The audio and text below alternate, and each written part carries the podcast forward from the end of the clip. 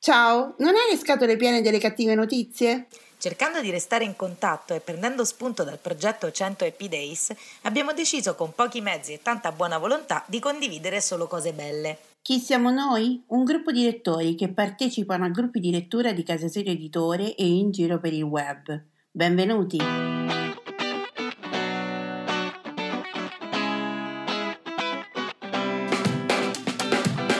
Ciao, sono Simona da Rocche di Papa.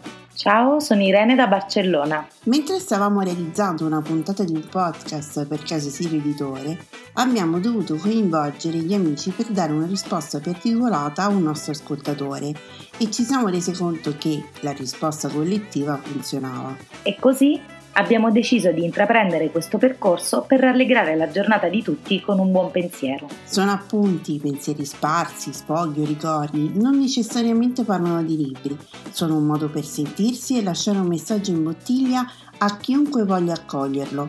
Ci siamo ispirati al lavoro fatto da Alessandra Pagani con il suo 100 Happy Days sull'omonimo gruppo Facebook.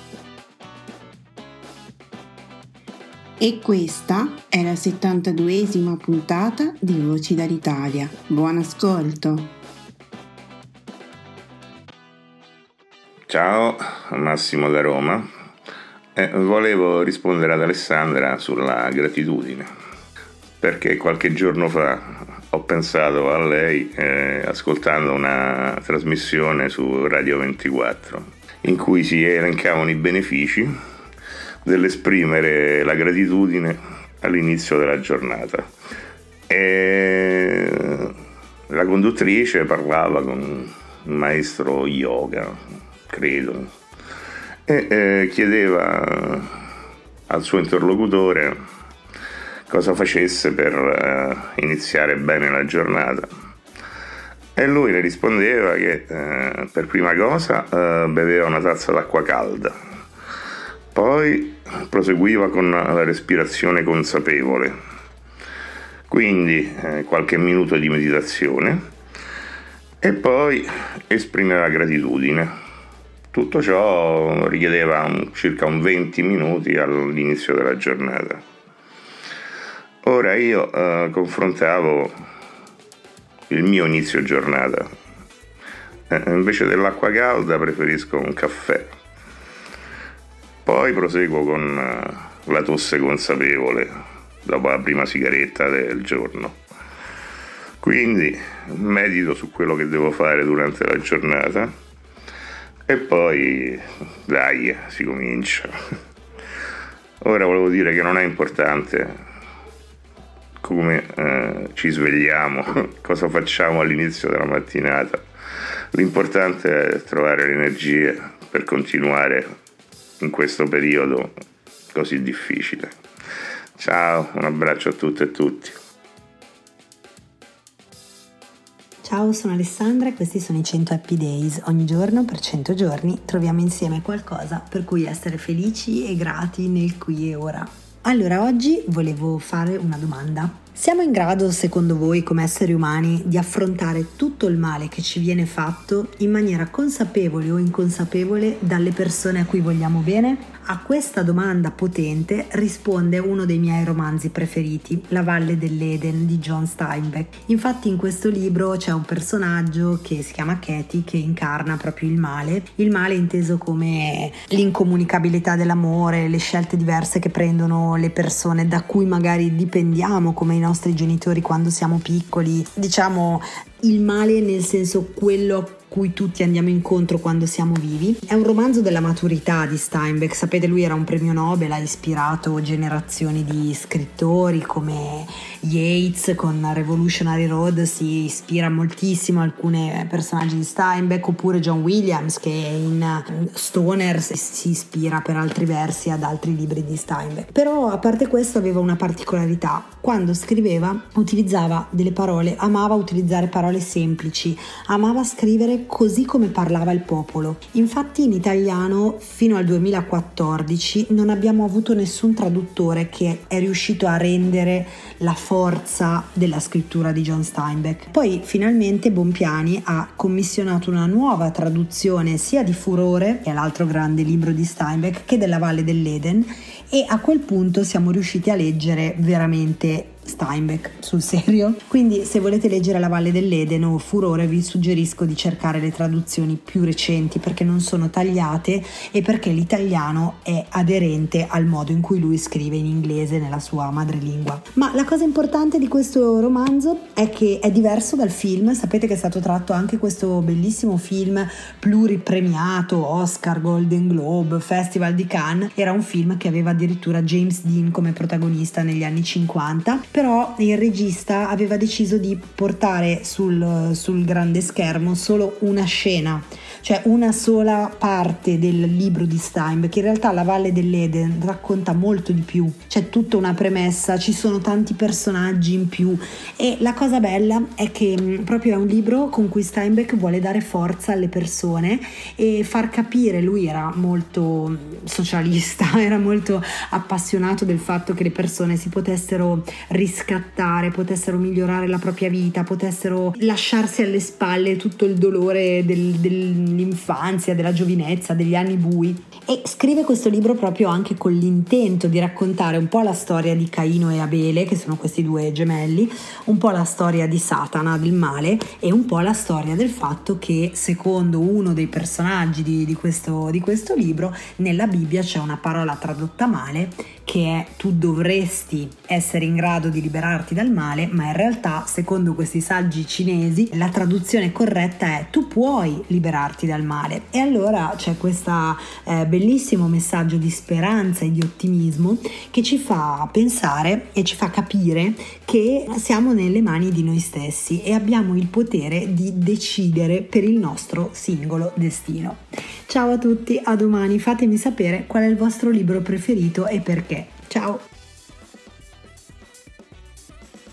Ciao, Maria da Roma.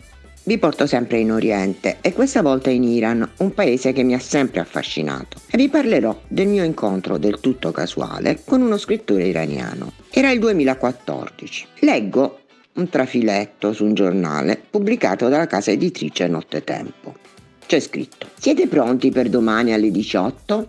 Presentazione di Viene a trovarmi Simon Signore di Bian Zamardili allo studio di Luigi Pirandello, via Bosio, Roma. Il titolo già mi incuriosisce, il luogo pure. Ottima occasione per visitare la casa di Pirandello, forse aperta al pubblico solo in occasioni speciali. Se aggiungo pure che mio marito mi può accompagnare e pure tornare a riprendermi perché è accanto al circolo dove lui va a giocare a bridge, vinco oltretutto tutta la mia pigrizia e così la decisione è presa. In questo luogo, un po' fuori dal tempo, seduta comodamente su un divano di fine Ottocento, incontro questo scrittore, un uomo squisitamente gentile, modesto, dolcissimo, che piano piano ci introduce nella magia della sua terra e svela qualcosa dell'Iran che proprio io non conoscevo.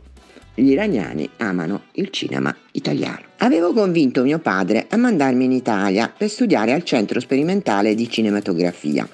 Ci ero riuscito quasi per caso, data la particolare attenzione che dedicava a come spendere i soldi. Quando aveva acconsentito a farmi studiare in Italia, aveva concluso: Se il destino vuole così, va bene, non ci si può porre alle volontà superiori, fingendo di essere un orientale fatalista. Anche lui infatti aveva a che fare con il cinema Dirigeva il Metropol di Teheran, ma progettava di mettersi in affari importando in Iran pellicole italiane. Si era detto che avere il figlio a Roma, per di più nel mondo del cinema, sarebbe stata la strada migliore per raggiungere l'obiettivo. Aggiungo, per chiarirvi anche il periodo nel quale si svolge questo discorso, siamo negli anni 60. Il Metropol era stata una delle prime sale di Teheran dove hanno proiettato il film del neorealismo italiano, seguiti da quelli mitologici, dalla commedia all'italiana, dagli spaghetti western, fino all'arrivo di Comeini, che ha sostituito il cinema di Satana con sfarzose cerimonie funebri in onore dei martiri. Il film che mi aveva colpito di più era Ossessione. Non sapevo nulla di Luchino Visconti allora e forse non avevo neppure capito cosa avesse spinto Giovanna a tradire il marito e preparare la sua morte insieme all'amante. Ero in realtà scandalizzato da tutto ciò e quando pensavo a una storia simile nel mio paese avvertivo una sensazione di terrore. Tuttavia ero attratto dal rapporto tra Giovanna ed Ettore. Tutte le cose che ho visto, tutte le volte, una quindicina almeno, Massimo Girotti in canottiera che bacia Clara Calamai, mi è mancato il respiro. Credevo che nella vita non avrei provato mai più un'emozione così forte, ma non era vero. Ma gli italiani che cosa ne sapevano di questo amore sfegatato del popolo iraniano verso il cinema italiano? Nulla.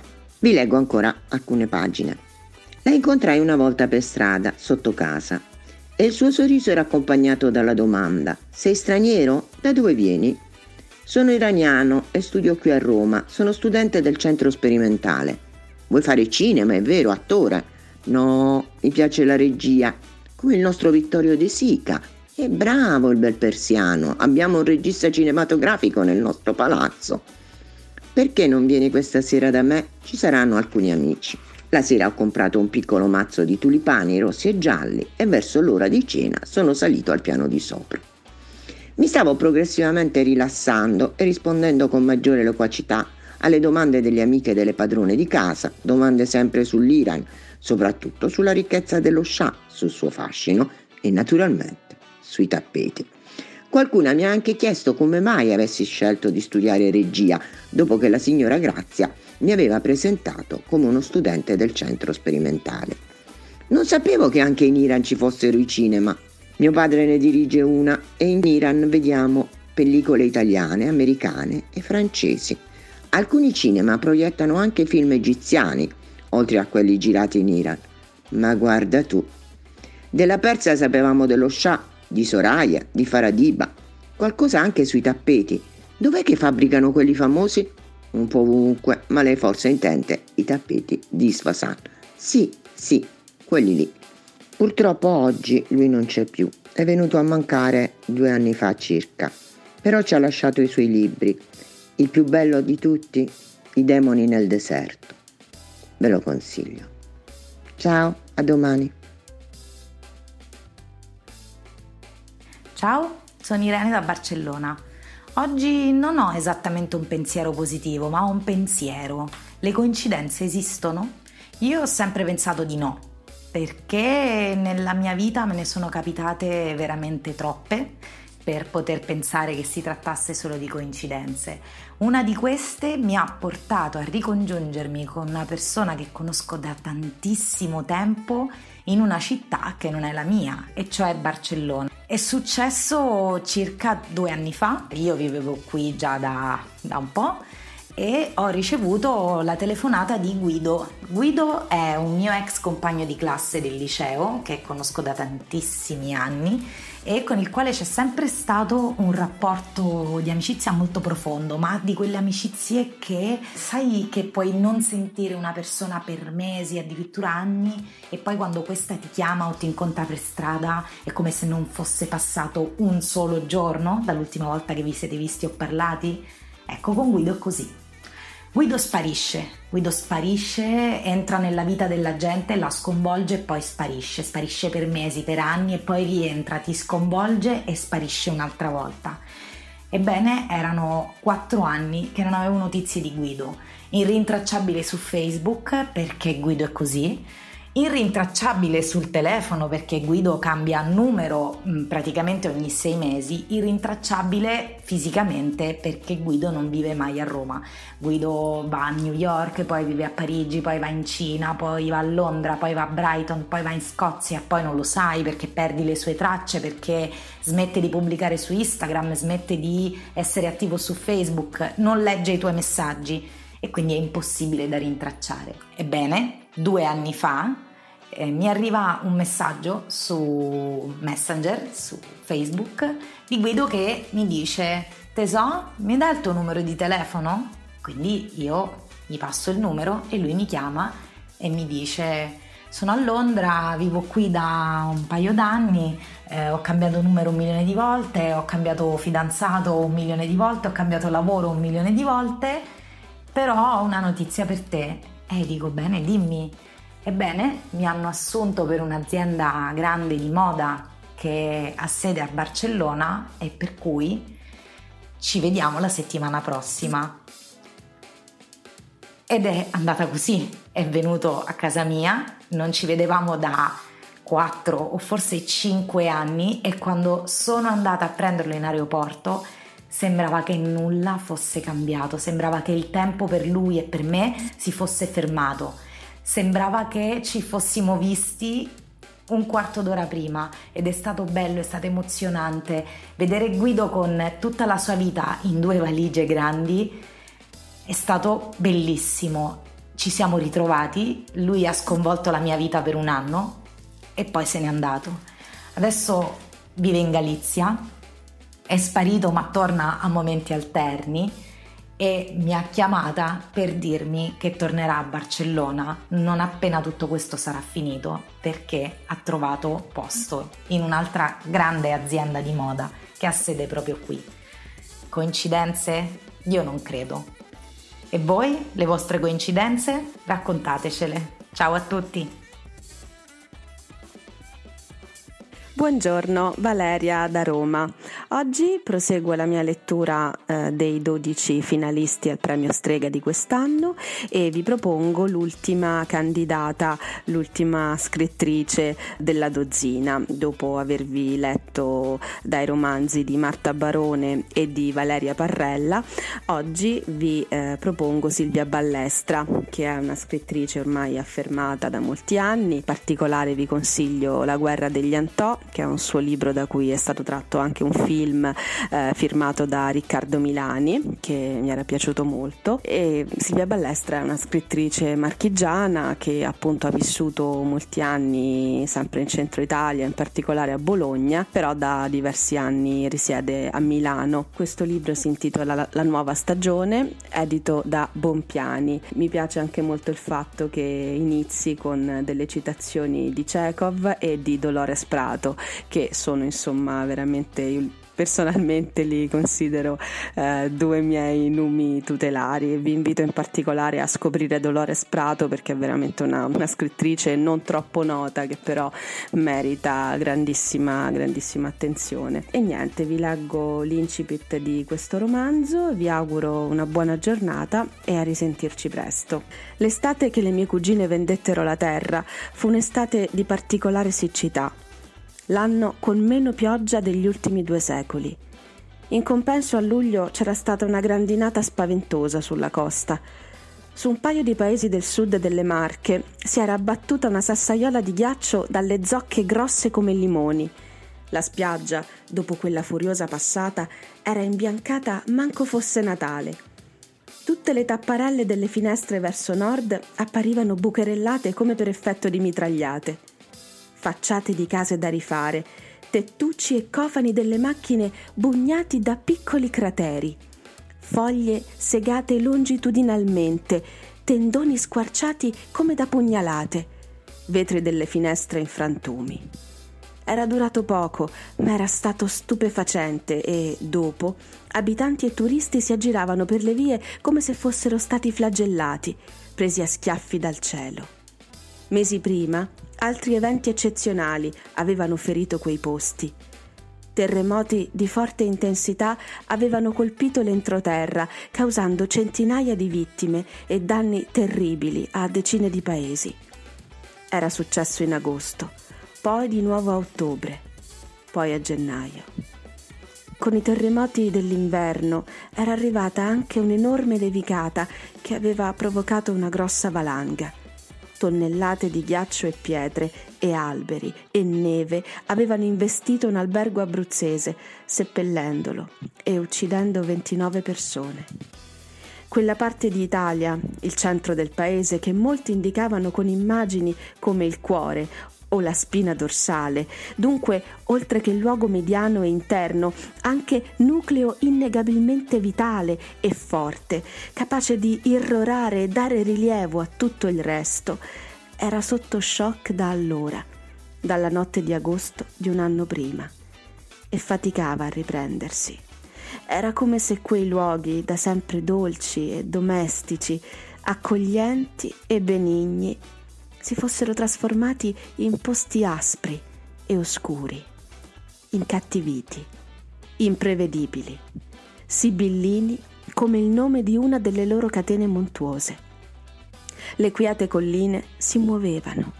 In montagna le gole normalmente percorribili franavano. Le belle piazze dei paesi si mostravano ostili. Gli amati borghi sembravano volersi liberare degli abitanti, svuotarsi. Le casette di pietra antiche, magari ingentilite da belle linee e decori, si scrollavano via pareti e tetti e balconi, avendo avuto l'accortezza di allontanare tutti con una scossa di avvertimento che aveva evitato altre vittime. La terra sgroppava.